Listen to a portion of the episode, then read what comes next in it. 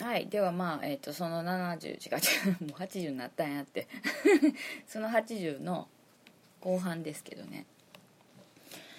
えっ、とねそういうわけでお寺に心が疲れたらやっぱりお寺に行かんとあかんっていうことでお寺には行ったわけなんですけどはい。あのーお寺以外にも行ってるところがあったんでその話をしようかなって思ってますけどね。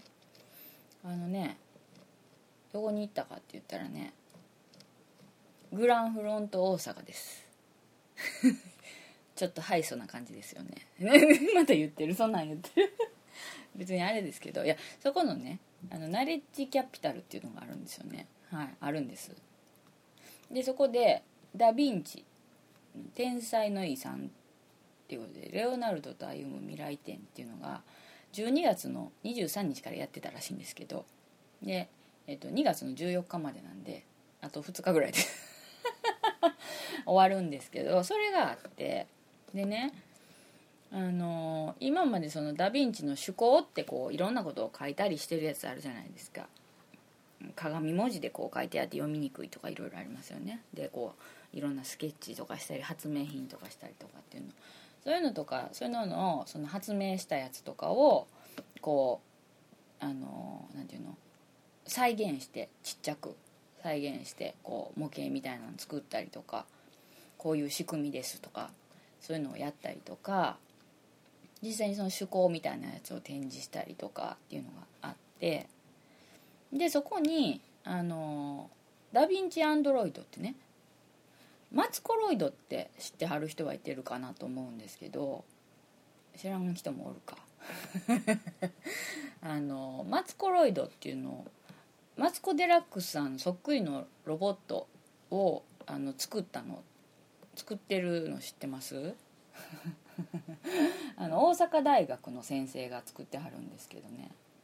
あのそっくりな感じで。はい。でその先生と一緒にまあ多分研究してはる先生の教授の先生浅田先生っていう教授がそのレオナルド・ダ・ヴィンチのアンドロイドを作った。んですよね。はい。それであのまあ現在人間に酷使したロボットかっこアンドロイドを作る技術はすでに確立されています。例えばマツコロイドが話題になっていますがダ・ヴィンチの場合は歴史上の人物でモデルとなる現実の人物がいないため年齢や体型等の設定に試行錯誤を重ねながら人間像を作り上げました、えー出来上がったアンドロイドは9月に1ヶ月間ミラノのレオレナルド・ダ・ヴィンチ国立科学博物館科学博物館で展示され日本のロボット技術の素晴らしさを披露し話題を呼びましたと。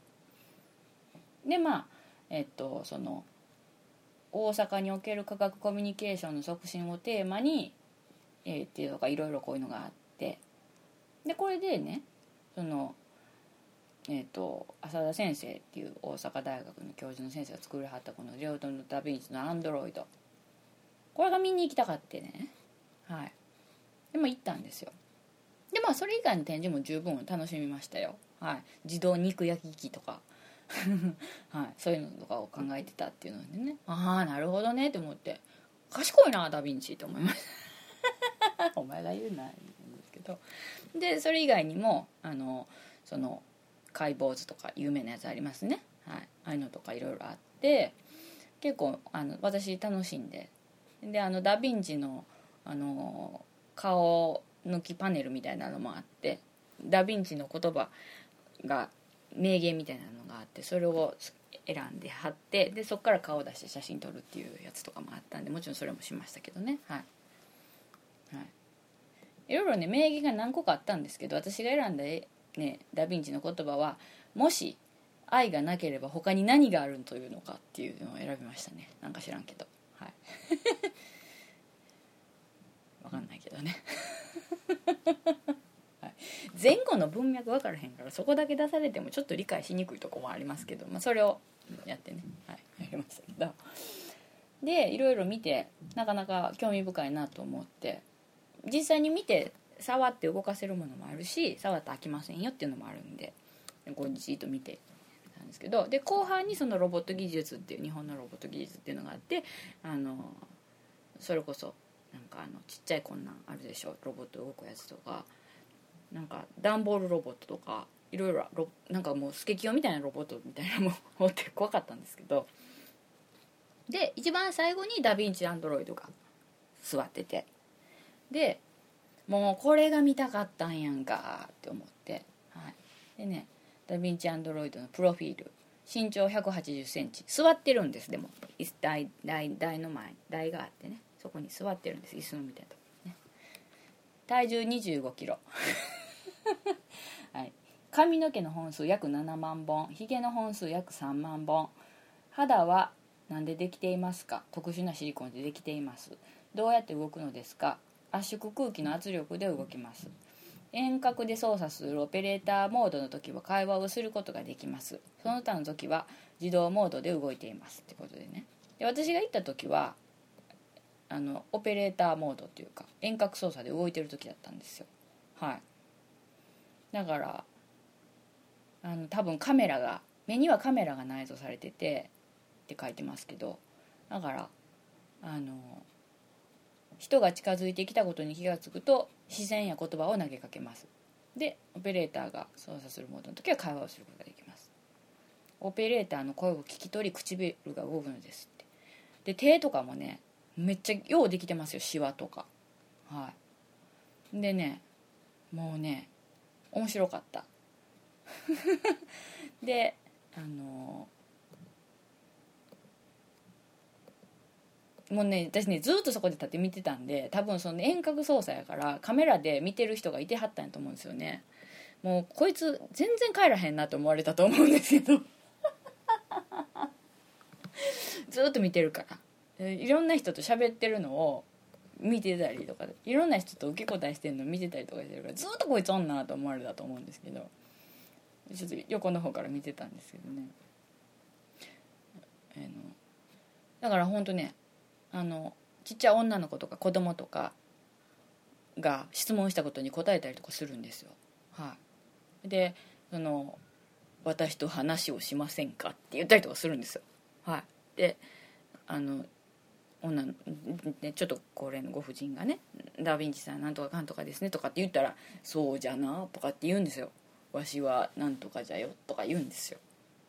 面白いなと思って。うん。よくできておるじゃろうとか言うんですよ。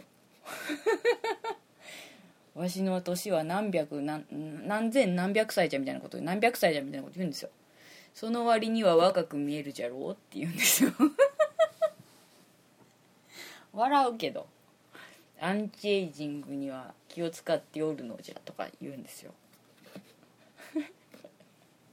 はい、あ面白いでしょ？そこのピンクの服を着たお嬢ちゃんかねとか言う。もうね。面白いからずっと見てまうんですよ。んでそのその人の方向いて話すから顔も動かすし。で私がそのちょっと近寄っていったらヒュッてこっち向くからうーってなる。なるし。であのあの写真撮りたいからって思ってあの動画も回しつつ写真撮ってもらったりしてて係員の人写真撮ってくれるから。そしたらあの私が帽子かぶってってたんですけど「素敵なお帽子ですね」って言って言ってくれる素敵なお帽子って言ったかないいお帽子ですねって言ってからなんか言ってくれたりとか。はい。携帯のカバーとかおしゃれな携帯ですねみたいな。素敵な携帯ですねみたいなとか言ってくれたりとかして。はい。で帰り際に「ありがとうございました」って言ったら「ありがとうじゃ」みたいな感じで「チャオじゃ」って言ってました。帰り際帰り際。みんなが「さようなら」って言うでしょ。そしたらダ・ヴィンチはやっぱりイタリアやから。ね「チャオじゃ」って言って。それ相当おかしかった。もう何回も聞きましたよ。だからいろんな人が「チャオじゃ」って言われてるの。首ねそっちの帰る方に向かって「チャオじゃ」って言って。もうねめっちゃおかしかったんですよ。もうほんまおかしかったんですよ、はい、それが相当ほんま面白かったんですけどね、はい、これねもっと早く私も言っとけばよかったなと思いました。皆さんにぜひ見てもらいたかった、はい、これ聞いてまた行けるっていう方は言ってください。えっとね入場券がね1200円やったかな、はい、ローソンチケットとかでも買えますし、まあ、別に当日そこで払えばいいんですよ。ナレッジキャピタルでやってますけどね、まあ、なんかの折にまた出てくるんちゃいますかね、うん、マツコロイドもあったらよかったのになって思いましたけど。はい。そんな感じでね、えー相当おかしかったですよほんまに。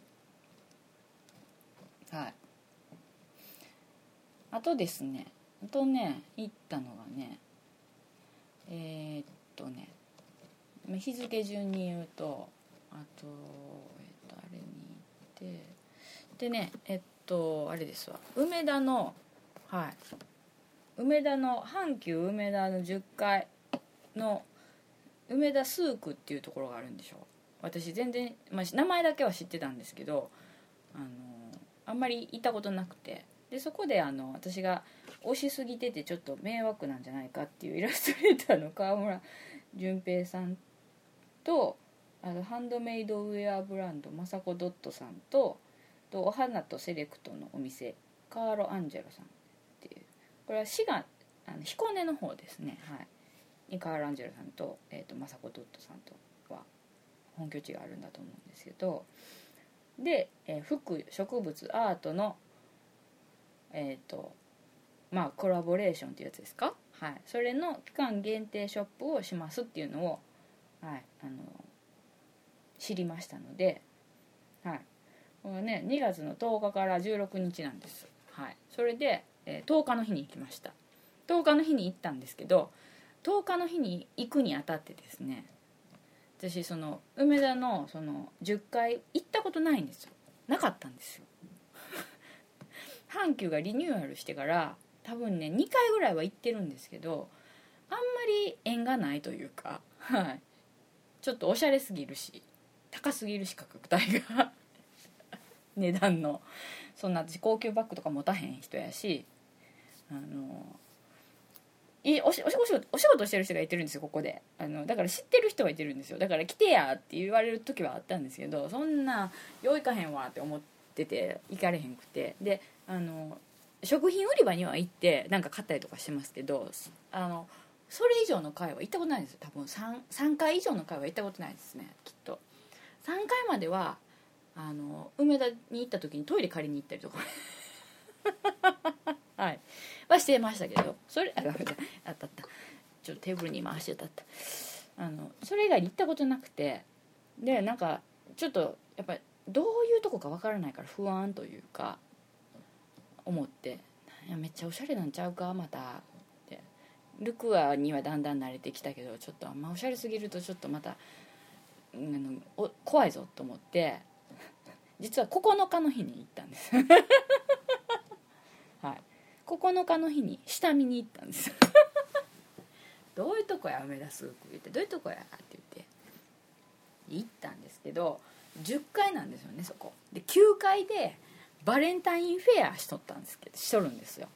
それがねもうねすんごい人ではい。でなんか有名なとこのなんかチョコのソフトクリームみたいなのとかも売っとったりとかするんでしょ。しとったんですよ。でそれもすっごい行列とか。でもチョコ売り場もごった返しとってもうそれでまずなんやねんこれと思ってビビったんですけどはい。でまあ結局10階に行ったら案の定おしゃれだったっていう おしゃれな雰囲気が漂っててただやっぱ雑貨とかがねいっぱい並んでて可愛かったんですよ。でもあおもろいなとは思って。なるほど。こういうとこここが梅田スークというものかと思ってその日はもうブラブラしてあの見てはい。あのブラブラして見てはい。あの見てね。いろんな雑貨屋さんいろんないろんな人が出しててあのちらっと見たことあるようなのとかもあったしはい。であ可愛いなと思うものとかあいいなと思うものもあったんで一つ一通りぐるぐる回ってみてはい。でその日は帰ったんですけどはい。んで翌日にえっ、と行ったんですけどね10日の日にねはい。でねはい。でこの雅子ドットさんっていうのねあの、まあ、ちょっと存じ上げてるというか、まあ、勝手に私がそのウェブサイトとか見て存じ上げてる程度のあれだったんですけど、まあ、可愛いんですよ服が。基本的に。可愛いんです。はい、おしゃれなんですよ。大体。大体っていうのがおかしいけど可愛いんですよ。だからあ可愛いなと思ってたんですよ。ただ私は絶対着ても似合わへんなっていう感じがしててはい。でまあせっかくなのでねそのお花も。私子供の時の夢はお花屋さんやったんでね。一応。植物。だから園芸院でもあったし中学の時。でも花が枯れるっていうね自然に。なんでやねんって思いますけど、はい、でもそれもあるし。でまあ川村淳平さんの絵もあるしということであのちょっとお邪魔しましてはい。であのいろいろ見てて。でそのままず服見せても服も見ました、はい、でも可愛いなと思って。であとそのカール・アンジェロさんの花。ね。でも花をあのなんかねなんていうの？ポケットみたいなウォールポケットみたいな感じに。ウォールポケットちょっちゃうねんけどこう壁にねかけたりあの板にこうポケットみたいな。それこそズボンのポケットみたいなやつですよ。フェルト地の。ででそれで防水加工してあって水が漏れないようになっててそこにあの鉢植えというかそこに直接こう土入れて水もやりやりして飾れるっていうかインテリアとして置けるみたいな感じのやつ作ってはって。で一輪挿しできるやつもあるんですけどそういうのを売ってはったりとかして。でで川村淳平さんはその植物の絵とかその、えーと、雅子ドットさんの服の絵とかをまたあのこういう細かく作ってあるんですよ。切り絵切り抜いて切り抜いて貼り合わせて1枚の絵にするっていうですねあれは絶対近くで見んと分からへんのんで絶対1回は近くで見ないかんですよ。はい、言葉で説明するのが非常に難しいんでね。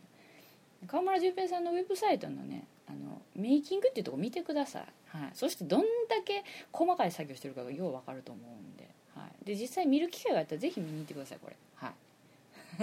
はい、でいうことでその植物のやつもねあのねここ画期的やなと思って。でそのあのその花屋さんとねお話ししてたんですけどこう鉢植えをね例えばちっちゃい鉢植えをうちも12 3つあるんですけどもともと3つあるんですよ。一時枯れて全部枯れたから家からあの緑はなくなってたんですけど あのちょっとまた新しくちょっとや1個まずパキラ買ったらあのそれが枯れずに元気で育ってくれてるからよかったと思って。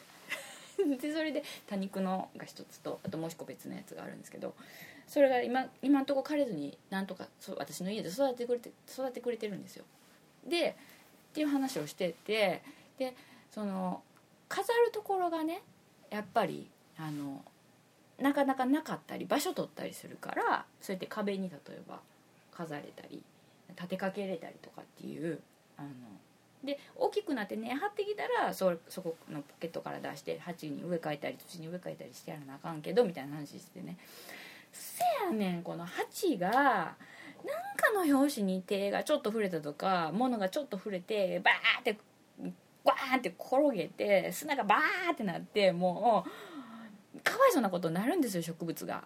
もうごめんってなって砂もこうやって拾い集めてもちろん掃除するのも大変やけどもうもうねしょっちゅうやってたんです私それをその置いてるところの近くで洗濯物を部屋干ししててとかあの部屋の中に引っ掛けて洗濯物をして出そうと思う時に洗濯物の裾が鉢の葉っぱのとこに触れてバーッ倒れて土ダーンなってもう床でパキラがフェーってなってるのわーってなってごめんって土バー入れてこう土バーまた拾い合わせに入れてで土減ってきたからってもうまた土買うてきてちょっと足してやったりとかするしてたんですけどあそういうのがあるんやんあるからって言ってたら。そうでしょうってなってこれ画期的やなと思ったんですけどはい。でも何の話やって言ったら、まあ、そういうことで観葉植物をよく倒してたっていう話なんですけどね私が。はいはい。なんで今はねちょっと倒れない絶対倒れないところに置いてるんですよ3つ。別々に。1233箇所置いてるんですけどもうちょっと近くに置きたいんですよ。本当はね。もうちょっと手元に話しかけれるぐらいの範囲に。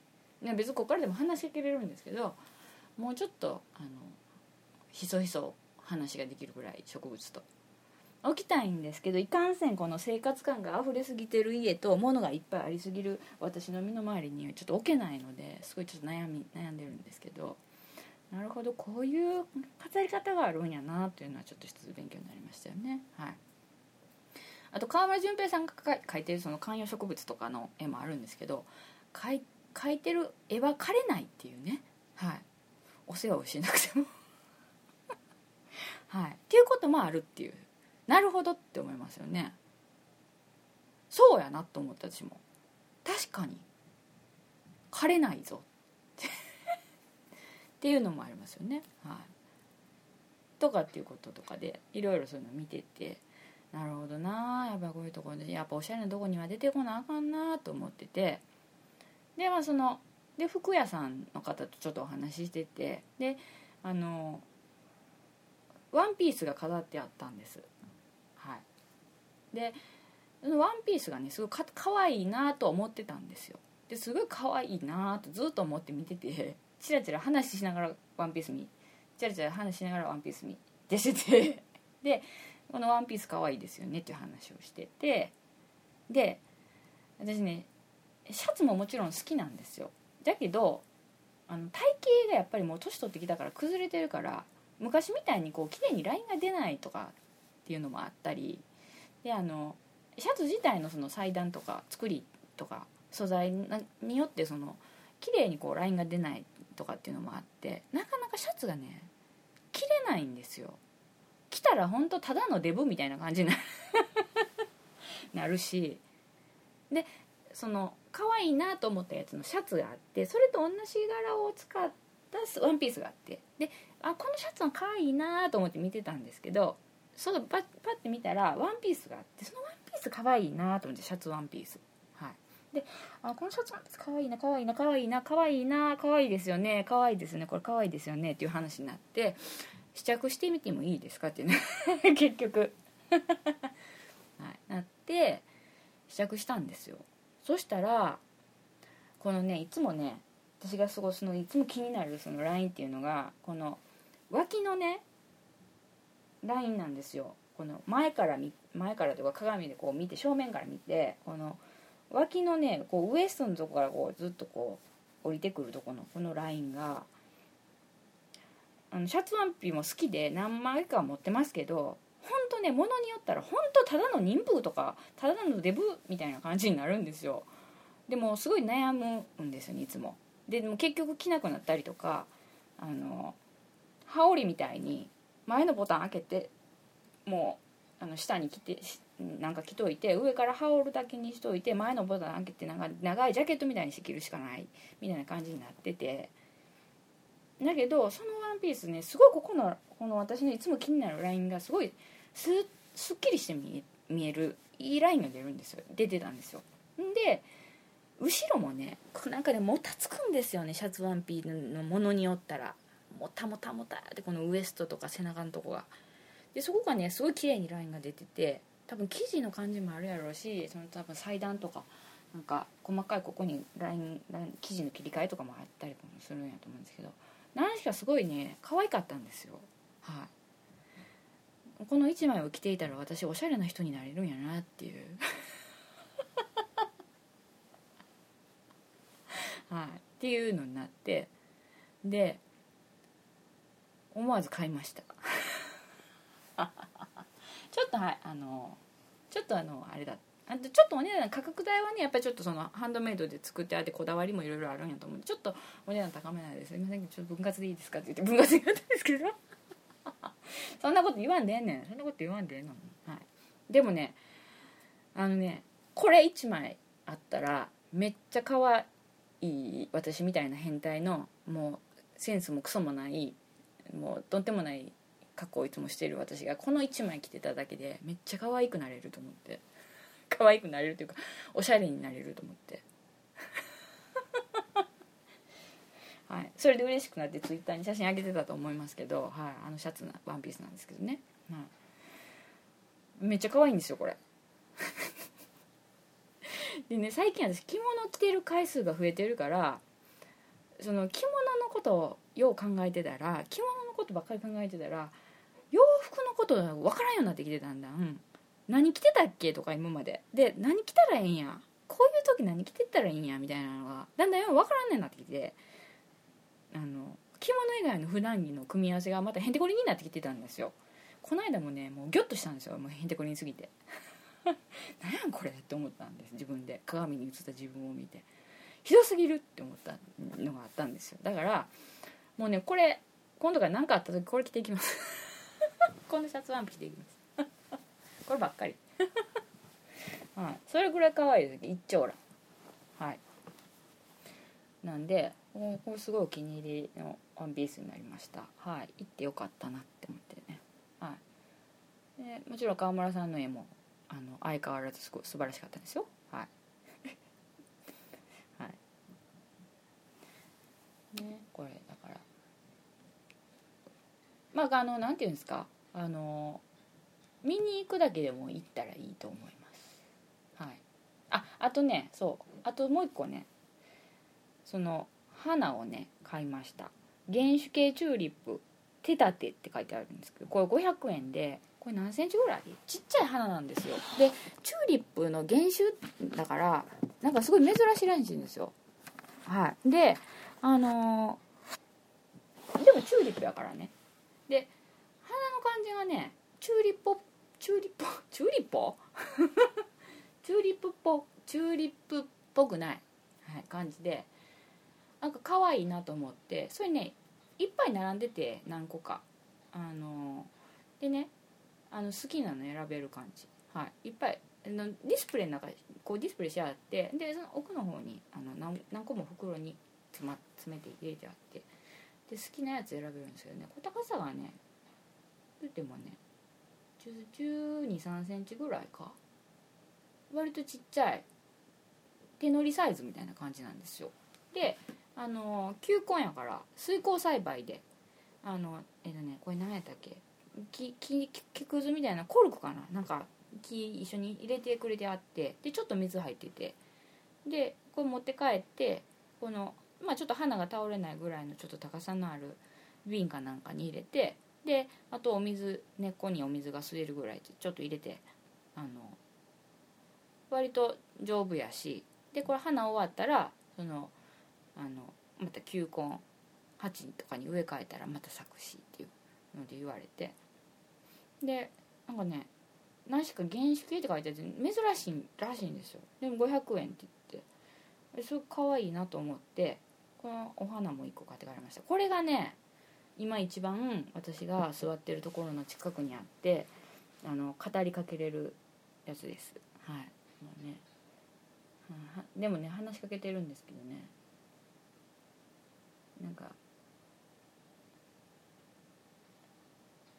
負の言葉ばっかり話しかけてたら なんか辛いわとか言ってたらなんかちょっと花ちょっともうここちょっとシュワッとなってきてるからちょっともっと花を元気づけるような楽しい会話してあらなあかんなってちょっと反省してるんですけど、はい、でもねすごい可愛いんですよこの花が。色も綺麗でね赤で。濃い濃い赤というか何て言うかな。はい。ね。この子はねだから今一番私のそばの一番近い場所にあるんです。はい。でちょっとこうねいつもこう見てね、はい、語りかけてるんです。いつもって言ってもまだ勝って23日ですけど。2日か。あれですけどね。うん。可愛いこれ可愛いんですよ。はい。っていうことでねそういうとこ行きました。まず。はい。また皆さんあのこれもう聞いた時に16日過ぎてたらねあれですけどまだあのもし近畿圏とか近くにお住まいの方であれだったり行くといいと思います。はい。癒されると思いますよ。はい。であのあれです。カール・アンジェロさんはだからお店がありますから彦根に。はい。行ってください。行ってください。やって。行ってくださいね。行ったらいいんじゃないでしょうか。はい。おしゃれなおしゃれな感じのあれは店長さんですか？はいおしゃれすごいおしゃれな感じやなと思って。なんかちょっとなんかちょっとがたいがいい感じだったって。ちょっ後から帰ってから気が付いたんですけどちょっと渡辺謙っぽい感じもしたかな。でもおしゃれ眼鏡すごいかけてあったから。うんなんかあれやけど。はい。うん。何の話？あそうそうそうその話。はい。え川村さんの絵をあの使ったをプリントしたあの服とかもありましたからね。はい。あの、はい、それはそれですごく素敵でしたよ。はい。でそこにまず行きましたと。ほんで私が前回デビッド・ボーイに関してのことを話したと思うんですけどね。そのデビッド・ボーイの追悼ストア期間限定で心斎橋のオーパでやりますよっていうのを情報として。心斎橋とどっかなんか東京の方にあるんですよオーパが。そこの2か所でやりますっていうのを聞いててっていうか見てて情報を得てて。であのまあグッズって言っても、まあ、別にネットで買えるのもいっぱいあるんで別にあれかなと思ってたんですけどやっぱ一応行かなあかんのんちゃうかなと思って行きました。はいこれもだからねこれは12日からだってだったんで違う11日からだったんで11日に行きました。はい。やっぱね多かった人が。でねいろんないろんなあの年代の人が来てはりましたね。でえっとねまあもちろんグッズとか関連書籍とか DVD とかなんかなんか何ゴールドディスク的な感じのやつのとか置き板とか、はい、板板 っていうかそう何？飾るやつとか、はい、でポスターもあったし。であってね。でそのメッセージボードみたいなやつがあってあのその一番最後のアルバムの「ブラックスター」っていうやつのあのジャケットと同じ白地に黒の星が書いてあるあの星がある。それの大きい幕みたいなやつとボードが横に設置されてて。あのメッセージ書いてください。好きにどうぞみたいな感じで。油性ペン置いてあって。なんかちょこちょこっと書いてはる人いてて。うん。でいろいろねグッズもねそれはまあもうねでもね私ら行ったの言うたって昼ぐらいだったんですよ。12時ぐらいだったんですよ。でオーバー多分開いたの10時とかそれぐらいでしょ。10時とか11時とかやと思うんですけど。もうねすでに品切れですって言われてるのあったから。ほうと思いましたけどでも多分ネットで探したら売ってるんちゃうかなと思って。って思ったりとかもしましたけど、はい、あのはい。まあ期間限定っていうことは別にそその後の日にちも多分品物は入荷してくるんやろうから別にねあれやろうなと思うんですけど、まあ、入荷してこないものもあるんでしょうけどね、はい、だからねまあまあまあ本とかはもう買ってるのもあるし CD も全部あるしとかで買わねへんかったけどやっぱ T シャツ買いました。はい2枚ほど。そのブラックスターの追悼というか、はい、それのブラックスターってやつの T シャツともう一つはなんか日本にツアーで来た時のやつなんかな。なんか家紋みたいな感じの模様が入ってるやつの、はい、T シャツを買いました。でもう一つ T シャツ欲しい柄のがあったんですけど2枚までって言われたので。はい。もう相当悩んで結局2枚に絞り込んでその2つ買ったんで。私も半袖の傷っていうかもうもうそれとジーパンで過ごせるなって思って。はい。思ってるんですけど。お客さん多かったですよいろいろ。うん。うんとね。だからえっ、と。でえっ、とポスターも買いました GD スターダストのアルバムのねはいで一応ねそのブラックスターのそのあのえっ、と何やっけこの、えーと、追悼メッセージを書くこの幕横断横断幕というか大き大きい幕があるんですけどそこにね「なんか書いて帰る?」って家族で言ってたんですけど家族で言ってて「なんか書いて帰る?」って言ってって「うんなんか書けば?」って言われて一応書いて帰りました。はい。なんて書いて帰ったかどこに書いたかは言いませんけど、はい、もしオーパの地下1階に行って、はい、あの探してみてやろうって思う人がいてはったら探したらいいと思いますけどあの鶴子って書いてないですからね。当たり前ですけど。はい、だからみんなそれぞれこうメッセージ書いて自分の名前とか書いたりとかいやもうメッセージだけの人もいてましたけど一応私はもうせっかくから自分の名前も書こうかな思ってもうあれでしたけど釣ることは書いてないですからねもちろん。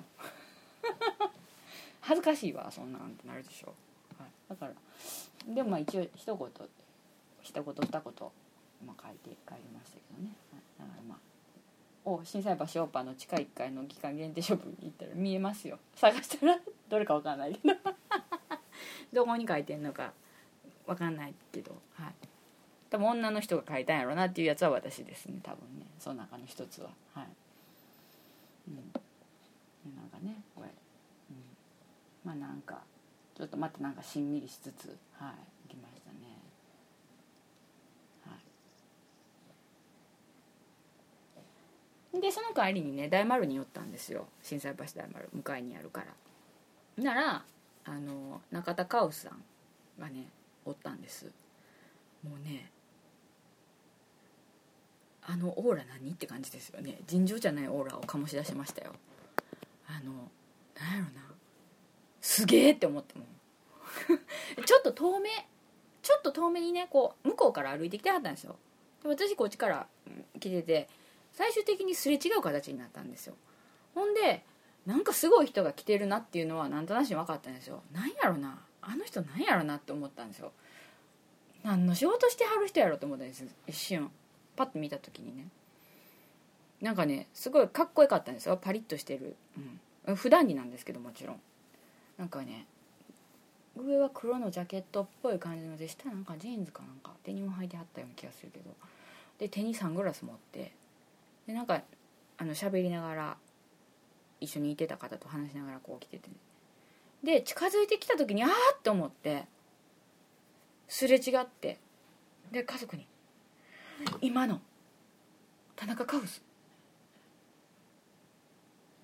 て言ったんですけど「中田やで」ってでも中田と田中分からんようになるぐらいもう自分の中でテンション上がって「であもう分からへんそんなん」って言って。ならもうねあのタクシー乗り場にそのまままっすぐ行ってでもスッと来たタクシーにスッと乗り込んで行かれました。で乗る時にサングラスばかけて。でもねあのそのタクシー乗り場のところにいる係員さんがいてるでしょ。タクシー止めてどうぞって言わはる人。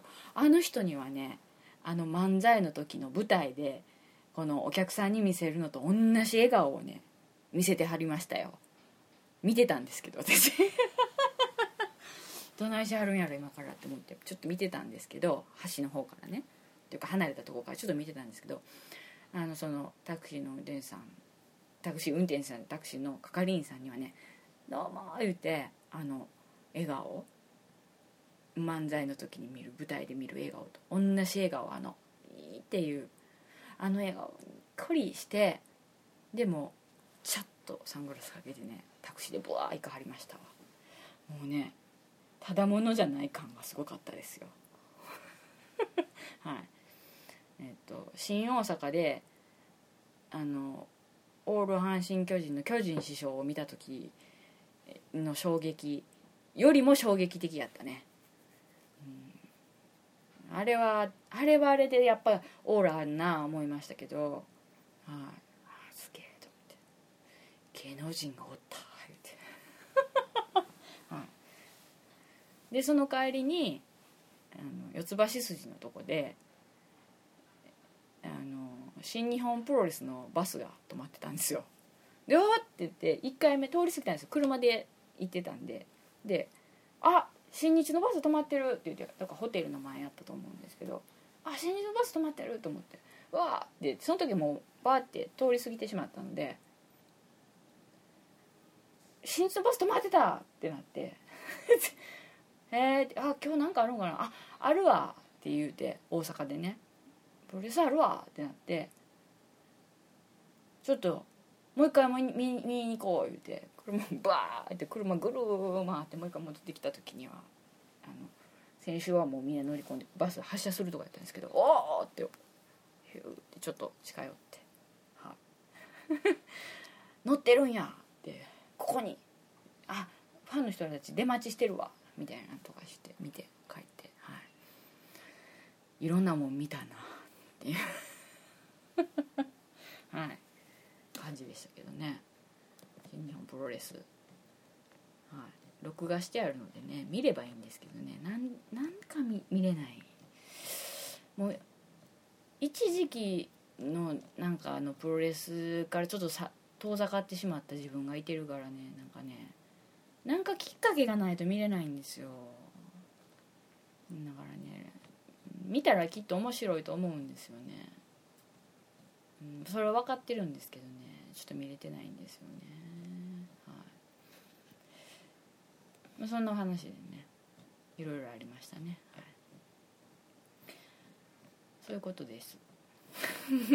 そういうことですやってもうなんかそういう感じでねなんかつくなんかあのいろんなことああったことばっかししか話してないですね。他になんかいろいろ考えたこともあったと思うんですけどね。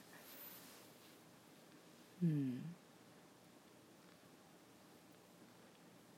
あそうや。あのプロ野球のキャンプが始まってますね。はい。もう野球とかカープに全然興味ない人はもう聞いたって全然面白くないと思うんであのあれですけどあの日南キャンプにね今年は日南キャンプ絶対行こうって思ってたんですけどそういうわけであの体調が優れなかったので 予定が全然立てられなくて行けなくて家でテレビを見ていますいつも。はい、なかなかでもまあ面白いなと思ってて。であんまり今年は選手を厳しい目で見ないようにしようと思って もうはい。あの去年はね野村祐介選手ピッチャーですけどに相当厳しい目で見てたんです私。でも今年はねちょっと野村助にも優しく見守ろうと思ってて。はい。で福井投手もね割と厳しい目で見てたんですけど、はい。うんあのまあ、温かい目で見守ろうかなと思ってるんですけどね。でもやっぱりすっぽ抜けするんですよね。見てたらあの紅白戦とかで「それやぞ!」って思って。あダメダメ。優しく見なって思って。見てるのとはい。あとはまあいろんな選手をまあ見てますけどやっぱ新井さんには注目してますけど、はい、で今年ね25番になったのででも私はあえて28番のユニフォームで今年は応援するつもりでいてますけど。あとこれツイッターでも書いたんですけどねアニヤ総八さん総八さんやったっけ？総八やったっけ？下の名前ね。アニヤさんって昔カープにおった選手が今年臨時コーチでね来ててあのほんまにねめっちゃ怖い顔して見てるんですよ。はい。でアニヤさんアニヤさんってあのー、ね日南キャンプの中継の時に解説とか実況の人も言わはるんですよ。でねアニヤさんってもうこれは昔からなんですけどアニヤさんって聞くたびにアニヤハインドマーチっていうブランドあるでしょ？イギリスかどっかの。バッグ買ったとかなんかそういうのの。でねだからねアニヤハインドマーチっていつも思ってるっていうね。分かる人にしか全然分からないと思うんですけどね、はい、で昨日達川さんがあの中日から中日のねあのコーチ弁に入ってましたけどあのもう辞めはったので日南キャンプに来てるんですけどあのそのアニヤさんのことをねあのえっとカーネル・サンダースって言ってましたね。カーネル・サンダースのは別の人があの言うてきたっていう話だったんですけど、はい、あの相変わらずの達川節でしたね。はい。そんなん言うてええの？っていうようなことを言ってはりましたけどね、うん、その前の中継の時にはあの施設応援団のあの連盟の会長さんかなんかがゲストで来てはったんですけどなんかもう「ええんかなテレビで流して」っていう感じになってましたけど。でも相当面白かったですね。見るとこ違うな思ってまして見ましたけどね、はい、ということでね日南キャンプ行きたかったんやけどなちょっと行かれへんかったからテレビで見る毎日を過ごしています、はい、そうやな。でねあと昨日その宮崎だから日南 JA の人がねあのキャンプに来た人に宮崎の金柑たまたま美味しいやつですね。糖度が15とかすごい甘いやつ美味しいやつなんですけどそれを配ってるっていうのでねあの配ってたんですよ。先着何名様100何名様とかって言って言って配ってたんですけどでそれをね達川さんがね食べてねあの感想を言ってましたけどうまい言ってましたね。本当に美味しいって言ってました。種があるって言ってましたね。種はあるよ。でねあのこれ種をねいや俺家庭菜園やってるからねあの種を持って帰りたいけどね。あの種は唾液がつくとダメなんだよって言ってね。はい。植物の種は唾液がつくとダメなんだっていうのをねまさか達川さんから聞くとは思いませんでした。はい。勉強になりますよね。はい。ただ唾液がついたやつはあかんのやなっていうね。はい。それにしてもね北別府さんもそうなんですけど北別府さんはブログもあのフェイスブックもやってはるんですけど家庭菜園やってはるんですよ。で達川さんもやってるってねもうなんやカープ OB は家庭菜園してるんかみんなと思って。いやみんなしてるわけちゃうと思いますけどね。その辺ちょっと気になったりとかもしつつはい。あのこれから多分きっとカープのことをあの配信で言ったりツイッターで言ったりすることが増えてくる季節になったと思いますけどあの皆さん勘弁してください。はい。はい。あと一つね最近ずっと気になってるのはねあのこうカチカチ回るあのアナログ時計ですよ。はい。アナログ時計、はい、あれの電池のやつね。電池入れるでしょ。であれ電池がなくなった時って大抵時計がねあの止まってるの気づくの。って気づいた時って時計の針が6時20分から7時20分の間指してると思いませんか？っていうか6時20分から25分とか。か7時20分から7時15分とか。あの角度。絶対あの角度で止まってないですか時計。そんなことない？私だけ？私が見た時だけそうなってんの。っていうか私が持ってる時計がだけがそうなんの。えー、壁掛け時計がね偶然2つあるんですけど両方切れてたんですけど両方ともそれぐらいのあの長針と短針があの6時20分とか25分とか7時20分とか25分とか。なんかあの辺のあの角度で止まってるんですよ。毎回。っていうかその2つが止まってたんです今回も。でもよう考えたらいつもあの角度で止まってると思って。あと秒針がそのえっと40秒から上になかなか上がれん時ってあるあるんですよ。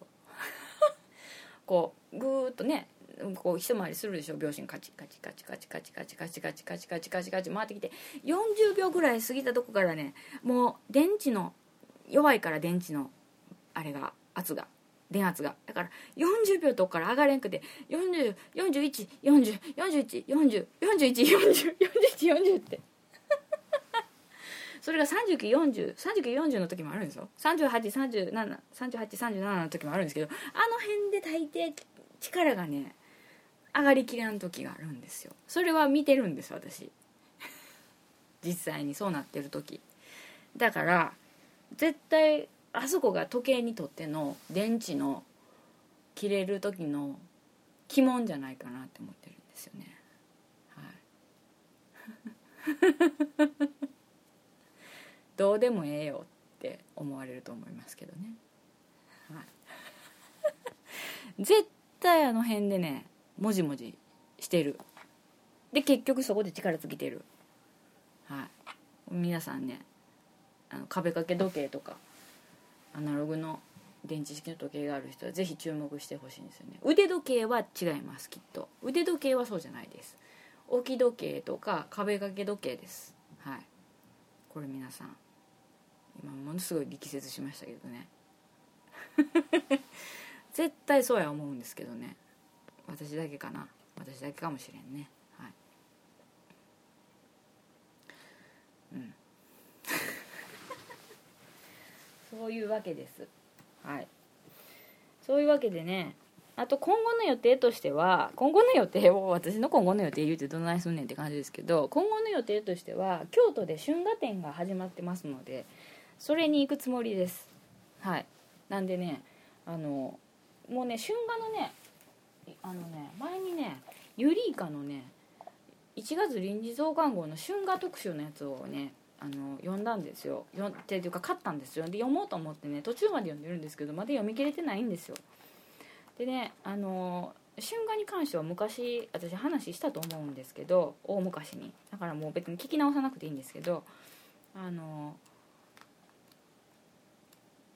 それそれをねぜひ全部読んでから行きたいんですけどちょっと読み読んでから行こう思ったらちょっと会期が終わってしまうかもしれないんでねちょっと読みかけたんですけどはい。でもあの2回は行こうと思っててもう前売り券2回 ,2 回分買ってますからね2枚分。2枚。はい。これはね行こうと思ってるんですよね。これね春画のねあのこの展示前回の展示の時とかあの外国ロンドンやったっけ？イギリスやったっけ？忘れた。なんかでした時もそのわいせつかわいせつでないかみたいな、はい、大島渚的なこと。とかアートなのかとかどうなのかみたいな感じのこととかってよう話に出ますけどうん。なんやろな。なんかそういうことに関してのこう解説とかいろんな人の意見とかをこう書いてあるんですよねこのゆりかの春画特集ね。でそれで見てるんですけどなんかねなんでそんなん肩にはめようとすんのって思って、うん、私前も言ったと思うんですけど春画でえっと浴場するかっていうので私は100%浴場しますよって言ったことがあると思うんですけど自慢げに言うないう感じですけどあので反対に全然できませんっていう人がいるじゃないですか。それは多分、まあ、それはそうなんですけどそれは多分その何て言うんですか？いろんなその異常に異常にデフォルメされて書かれてるとかっていうのもあったりとかまあその人の何て言うんですか性に対する考え方みたいなこともあるんやと思うんですけど一つね面白いなと思ったのはあのねなんてなんて書いてあったかな。あれ忘れた。あのね性的な情緒性的な情緒の部分があのね西洋流に施された体って。あのその春画では一つもそそられないっていう人がいてはってね。その人があの性的な高ぶりを全く覚えないっていう、うん、いわゆる浮世絵春画の類に性的な高ぶりを覚えないって書いてある方がいてはってその人が解説っていうかその人が書いてる文章の中にね自分のその性的な情緒の部分は西洋化のもの西洋化のものであの培われてるというか成り立ってきてるからそのやっぱり和和和の部分が大きいじゃないですか。だからそういうものでは心が動かないんだっていうのがあってははなるほどっていうのは一つ思ったんですよ。うん。あのそうなんですよ。西洋化された私には江戸時代の好き心が分からなくなっている。そこがのみあそこが飲み込めないからわいせつ感も抱けない。というただそれだけのことでしかないっていうね。ははなるほどと思って。うん。まあだからって私がものすごく日本的かって言われたらそうでもない。そうじゃないんですけどね。なるほどそういう見方もあるかというのも思って。であとまあその美術的なものとかあと仏教から仏教からの影響みたいなこととか、はい、あとそのただ絵だけじゃなくてその言葉書きがねあるものもあるんですよね春画には。あの どういうことででもこう物語っぽく書いてあったりセリフとか書いてあったりとかあとオノバトペが書いてあったりとかっていうのがあってそういうの私そういうの読むのも好きでそういうのがあると余計にこうなんか心が、はい、動かされるというか性的な、えあれがあるっていうのもあるので割とそういうのが書いてあるやつを好んで北斎とかなんですけど見見たりもするんですけど はい。オノパオノマトペの重要性みたいな感じの こととかはい、うん、なんかねいろいろあるんですけどそのやっぱ仏教仏教に関してのもののつながりとかねその性性のそのを笑いとして捉えてきたものとかいろいろこうなんかあってねこれはねあのまずこのまずまあ見に一回見にちゃんと行ってでまたこのちゃんと本をねちゃんと読み込んでですねもう一回見てと。まあ別に今後別に本買うて見ればいいんですけどはい。一回買ってたんですけどねちょっとあのあのちょっとやっぱあれかなと思ってちょっと手放してしまったので。はいやっぱあの家族とかにあれかなと思って。見られてちょっとあれかなと思ってね。そこちょっと私まだ心が弱くてはい。あの強く言えないところだったので。はいちょっとあのその時はあのちょっとその本は手放してしまいましたから。あのちょっと残念なことにして別に持っとけばよかったやっぱりって思ったりしてるんですけどまあそれはまたはいまたまたおいおい手に入れたらいい話なんですけどね、はい、なんで浮世絵っていうか春画展見に行こうと思ってますんでまだねそれはちょっといつになるか分かんないけど会期末までには必ず行くのでまたその話もしたいなと思ってますけどね。はい。なかなか面白いと思います。もし行った方がいてはったらどんなんだったか教えてもらいたいですね。はい。グッズも買うぞ。と思ってます。グッズも買うぞ。ごめんなさいガサガサで。すガサガサでごめんなさい。はい。とか。まあ寒い寒い言うてましたけど。まあ2月ももう本当に過ぎてきたんでね。そろそろ。うん。やっぱ動かなあかんかなと思ってます。はい。何このぼんやりした感じ。まあ今日に限ったことじゃないけどね。いつもの感じやけどね、はい、せっかくの 18, 18回じゃないよ。80回だ。また間違えとるわ。ななんですけどはい。そういうわけですよ。ね、何の話やったかね。分かんない。はい。というわけで今日もそんな感じであの近況報告をしたということです。はい。もうね本当にくだらない話にうまく伝わらない話に 長々とお付き合いいただいてありがとうございました。はい。あのインフルエンザがちょっと私の周辺でも結構猛威を振るっててあのビビってるんですけど皆さんもあの気をつけてください。はい。うがい手洗いね。しっかり睡眠をとることと、はい、気をつけてくださいね。はい。ということでその80は無事終了です。えー、長い間お付き合いありがとうございました。また次回。